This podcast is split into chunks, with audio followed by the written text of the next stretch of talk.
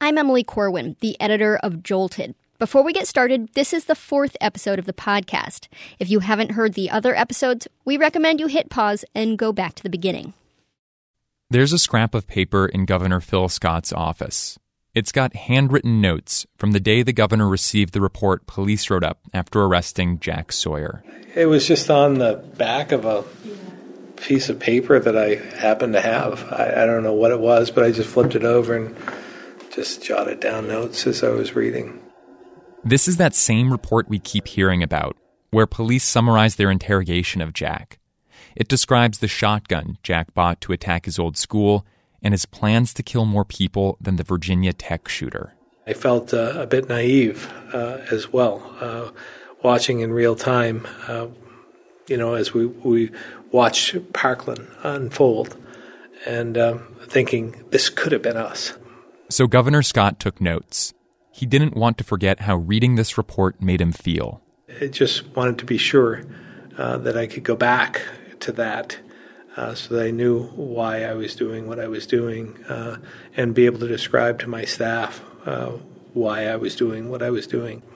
So could you describe the moment when you know you need to change your stance on gun control? Oh, it was almost instantaneous.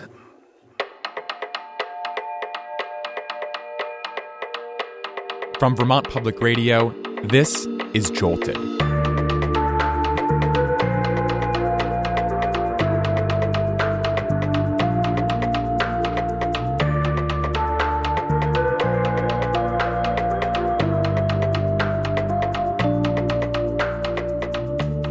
Liam Elder-Connors. And I'm Nina Keck. On this episode, Governor Phil Scott changes his mind about gun control. And it all starts with handwritten notes on the back of a piece of paper. All anyone wanted to talk about was guns. We will be heard. Maybe it is over. Maybe the Vermont I grew up in is over and it's changed.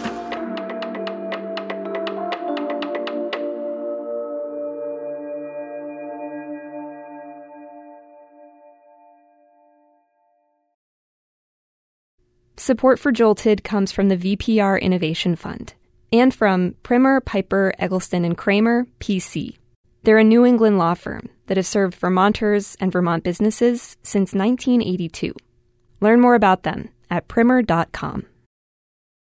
Part four, The Reversal. It's summer in Vermont. The trees are lush and green, and the sky is bright blue.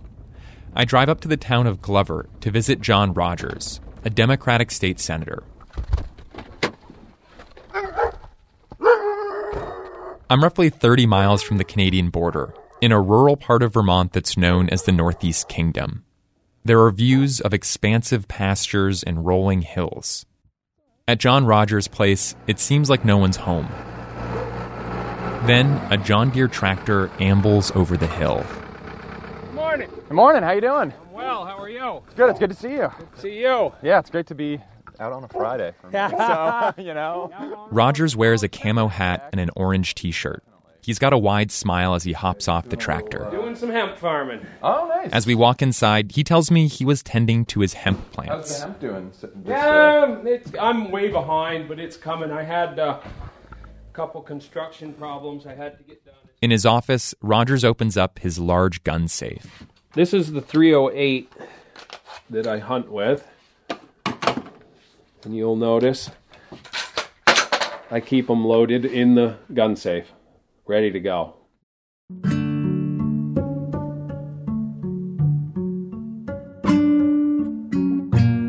Rogers is a fifth-generation Vermonter. He lives just down the road from his family's dairy farm.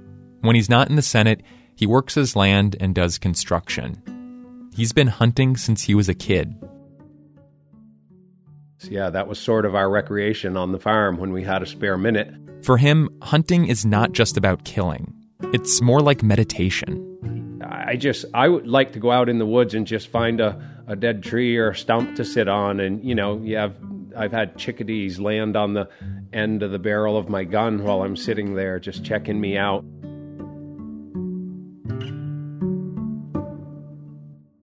Of course, this is an episode about politics, and Rogers is a Democrat who sees gun rights as a civil right.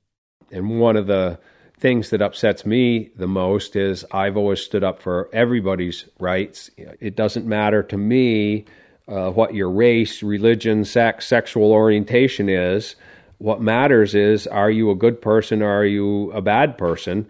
And this was the first time we took rights away from good people and said, you can't do what you've been doing for generations. People see Vermont as a liberal bastion. I mean, come on. We're the land of Ben and Jerry's, the band Fish, and Bernie Sanders. But the state's progressive reputation is pretty new. Until the nineteen sixties and seventies, Vermont was solidly Republican.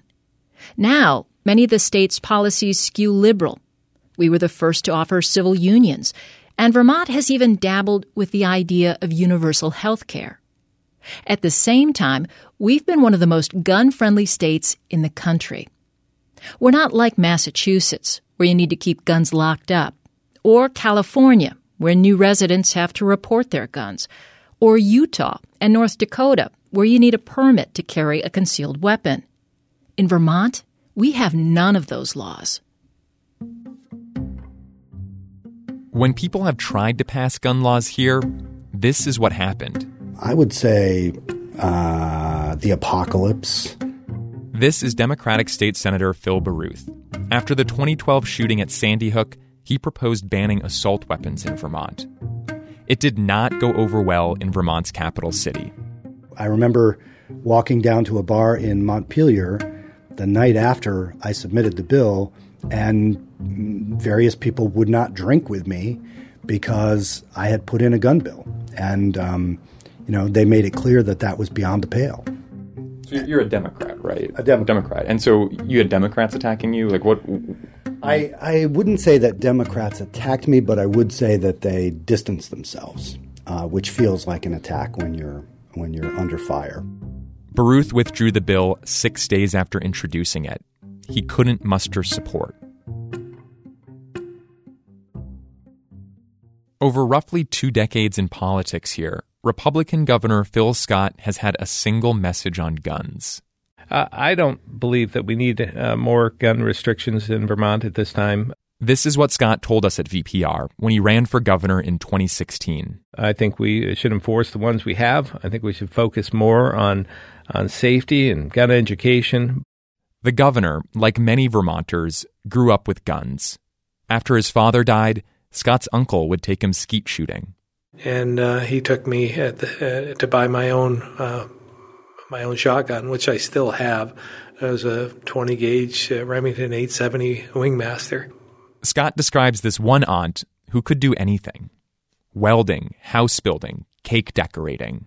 Uh, and she went uh, deer hunting until she was in her eighties and always managed to, to get uh, a bag a buck. When you hear Governor Phil Scott talk, one thing you'll notice is he speaks deliberately and calmly. His voice is so measured and consistent, reporters joke about it. But there's also this. So the track we go with the Vermont governor in the fourteen car. That, of course, is Phil Scott, looking to complete the race this time, unlike his Memorial Day fiasco. Stock car racing at Thunder Road, the local track in his hometown of Barrie.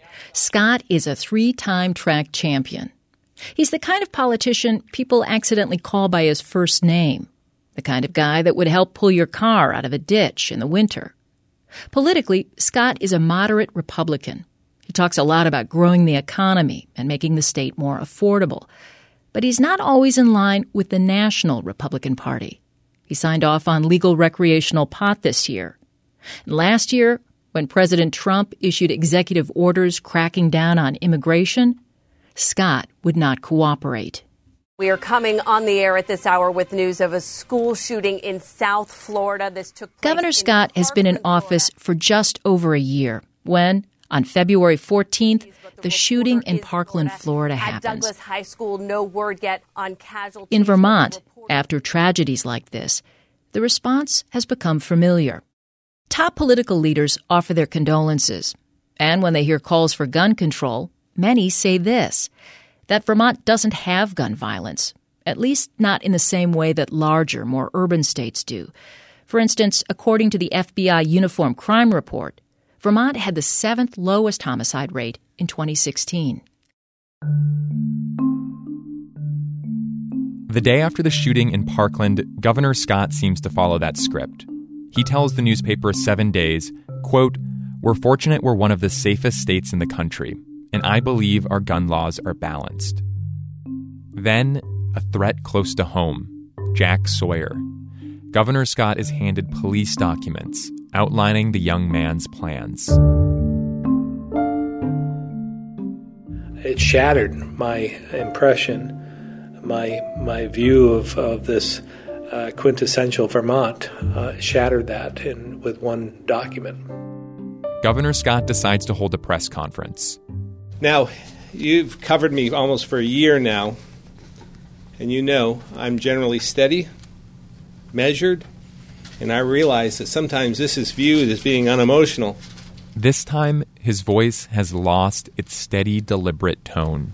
In the aftermath of Florida, this situation in Fairhaven has jolted me, especially after reading the affidavit and realizing that only by the grace of God and the courage of a young woman who spoke up did we avert a horrific outcome. It's jolted him, the governor says, into reconsidering gun laws. So, lawmakers get to work. We were saying, okay, well, where do we want to go with this? For Senate President Tim Ash, the stakes are high. He's got a Republican governor seemingly offering to do the unthinkable, sign a gun control bill. He's got to keep his colleagues focused. Uh, this is not, uh, cannot be treated as just uh, an opportunity to create like a laundry list of unrelated measures and throw the kitchen sink at this problem. Ash is afraid his colleagues will get carried away and lose this opportunity. Let's pick things that we think are strategic, important, will actually bend the curve on public safety. And so we started to galvanize around a few uh, particular measures. Suddenly, the State House is buzzing. All anyone wanted to talk about was guns. It wasn't clear what we would really coalesce around.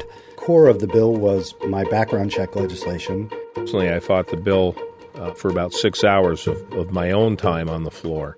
Then we had the domestic violence piece. I mean, there was already a bill introduced early in the session to ban bump stocks. This is Democratic House Speaker Mitzi Johnson.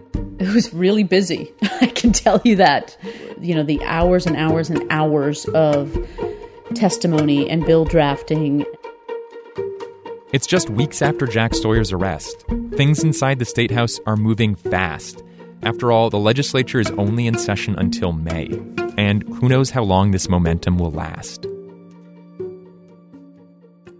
At the same time, student activists from Parkland are on T V almost every night. The Marjorie Stoneham Douglas High School massacre are mobilizing. We can't wait around any longer. Children are dying as a result. Send thoughts and prayers that it's time for victims to be the change that we need to see. Students in Vermont also pressure lawmakers. They're at legislative committees. They walk out of their classrooms. And they march in Montpelier and across the state. We will be heard. That we will not stop fighting, and that our voices matter just as much as anyone else's.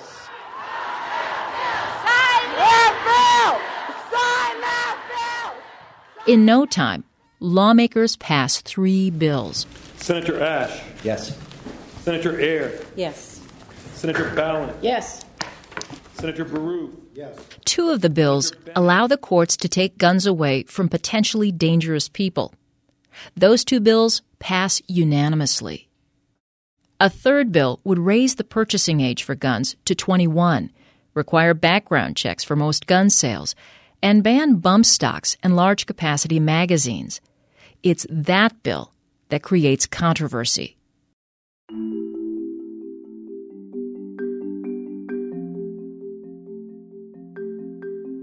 In the county where Jack Sawyer terrified a school and community, Republican State Senator Peg Flory gets four hundred eighty emails in two weeks from voters in her district. Probably sixty percent was, you've got to do something to protect our children. The other forty percent was, don't go passing stupid laws. She votes no. Someone that is going to ignore the, it's against the law to murder someone, do you think they're going to really say, oh, I can no longer go and shoot somebody because I can't buy a gun? Uh, that, that doesn't make sense to me.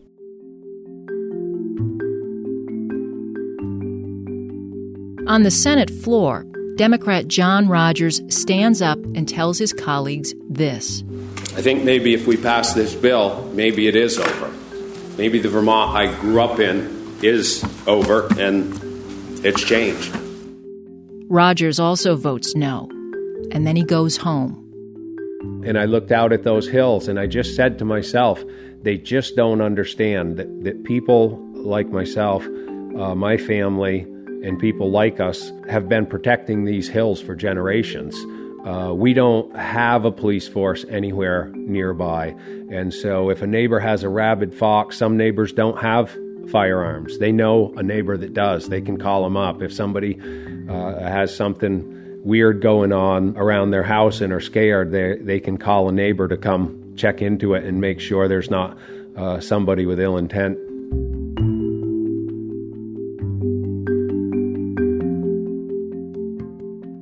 Still, that third bill, the controversial one, it passes in both chambers. The day after the Senate votes, gun rights activists try to convince the governor to veto. About one thousand people rally in Montpelier, where activists hand out free thirty-round magazines. A Texas firearm accessories company had overnighted the magazines to Vermont. Of mags, overnight, Saturday delivery. That's not cheap. These magazines will be banned under the new law. Try to keep it civil. Try to keep everybody lined up and help each other out. And man, it's all about freedom. It's all about unity. Thanks, Vermont. Thank you.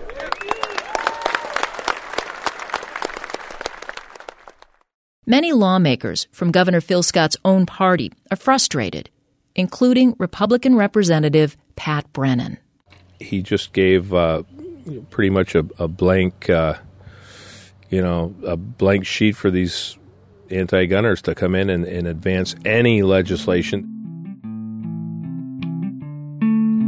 Bill signing ceremonies are usually pretty staid affairs. Most of the time they're held in the governor's ceremonial office. They might be attended by a dozen or so people. But this time, the governor sends out an open invitation on Twitter. It says, please join me at the State House at two p.m.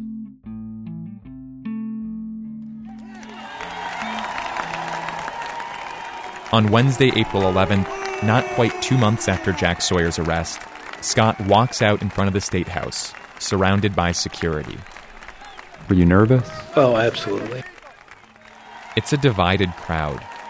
To his left, people in green hold signs that say, thank you, Governor Scott.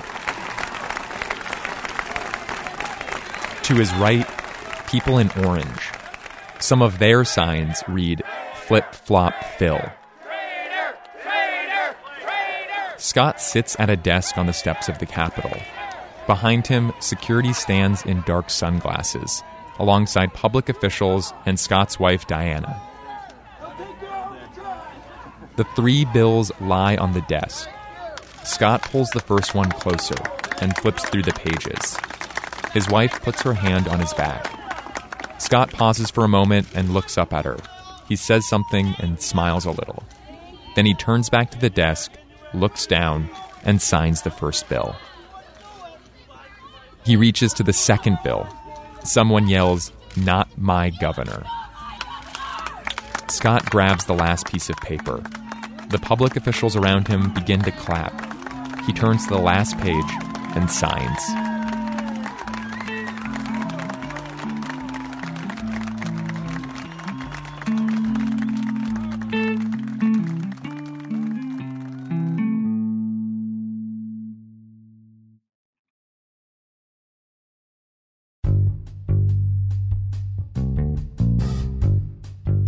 According to a V P R Vermont P B S poll taken in July, a majority of Vermonters either generally or completely support the new gun laws. The greatest opposition comes from Republicans, Phil Scott's base. And they're mad. Here's the talk at a local gun shop in South Burlington. Several thousand people that aren't going to support him, for sure. He speaks with a forked tongue, and you can tell him I said so right there. What can we do? Vote him out? Yeah, I voted for Scott. Yeah. Of course, you probably what's the next question? Am I going to vote for him next time? Heck no. It's the beginning of August when I sit down with Governor Scott. He's two weeks away from the Republican primary, a primary where he has a challenger, one who's attacked him for supporting the gun laws. It's difficult to take uh, when people are calling you a traitor, uh, when um, when you I, I don't feel as though I am. It's been three months since Scott signed the bills, and he says people are still confronting him. There were times when I was going uh, into a, a convenience store over the last few months, and I'm waiting in line, and uh, someone calls, walks by and calls me a traitor. When they do, Scott says he pulls out the Jack Sawyer affidavit, literally, the document describing Jack's plans to shoot up his old school in alarming detail. I want them to walk in my shoes and, and to have a glimpse of, of what I was going through. Do you carry copies of the affidavit around? Yes. How many of you handed out? Oh, dozens. One group of people who are angry with Scott mounts a write-in campaign to get State Senator John Rogers nominated in the Democratic primary. That's the guy who grows hemp in the Northeast Kingdom. When I ask Governor Scott if he's concerned that he might lose the primary, he says yes. Uh, we have low uh, voter participation in primaries anyhow, but this could be the lowest. Uh, and we have a highly charged uh, um group of people who are not happy with me at all, uh, angry with me, and uh, want retribution. And uh, they'll they're energized to go to the polls to, to cast their vote uh, in opposition to me. But when primary day comes on August fourteenth, one hundred seven thousand people cast ballots, the second highest turnout in state history. John Rogers doesn't win the Democratic primary. He gets just over one thousand write-in votes. And Governor Scott does win the Republican primary with sixty-five percent of the vote.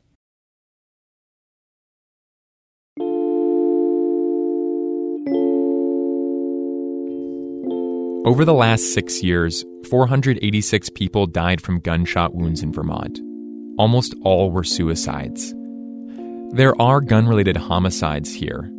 Of these, many are linked to domestic violence. Now, Governor Scott has signed two new laws that may address these statistics. One is a red flag law. Guns can be taken away from people deemed a danger to themselves or others. In fact, the first time the state used the red flag law was to remove Jack Sawyer's guns.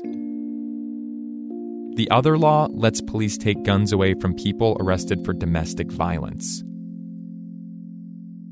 These two laws had broad support. Yet, it took Jack Sawyer and the specter of mass casualties to bring them about.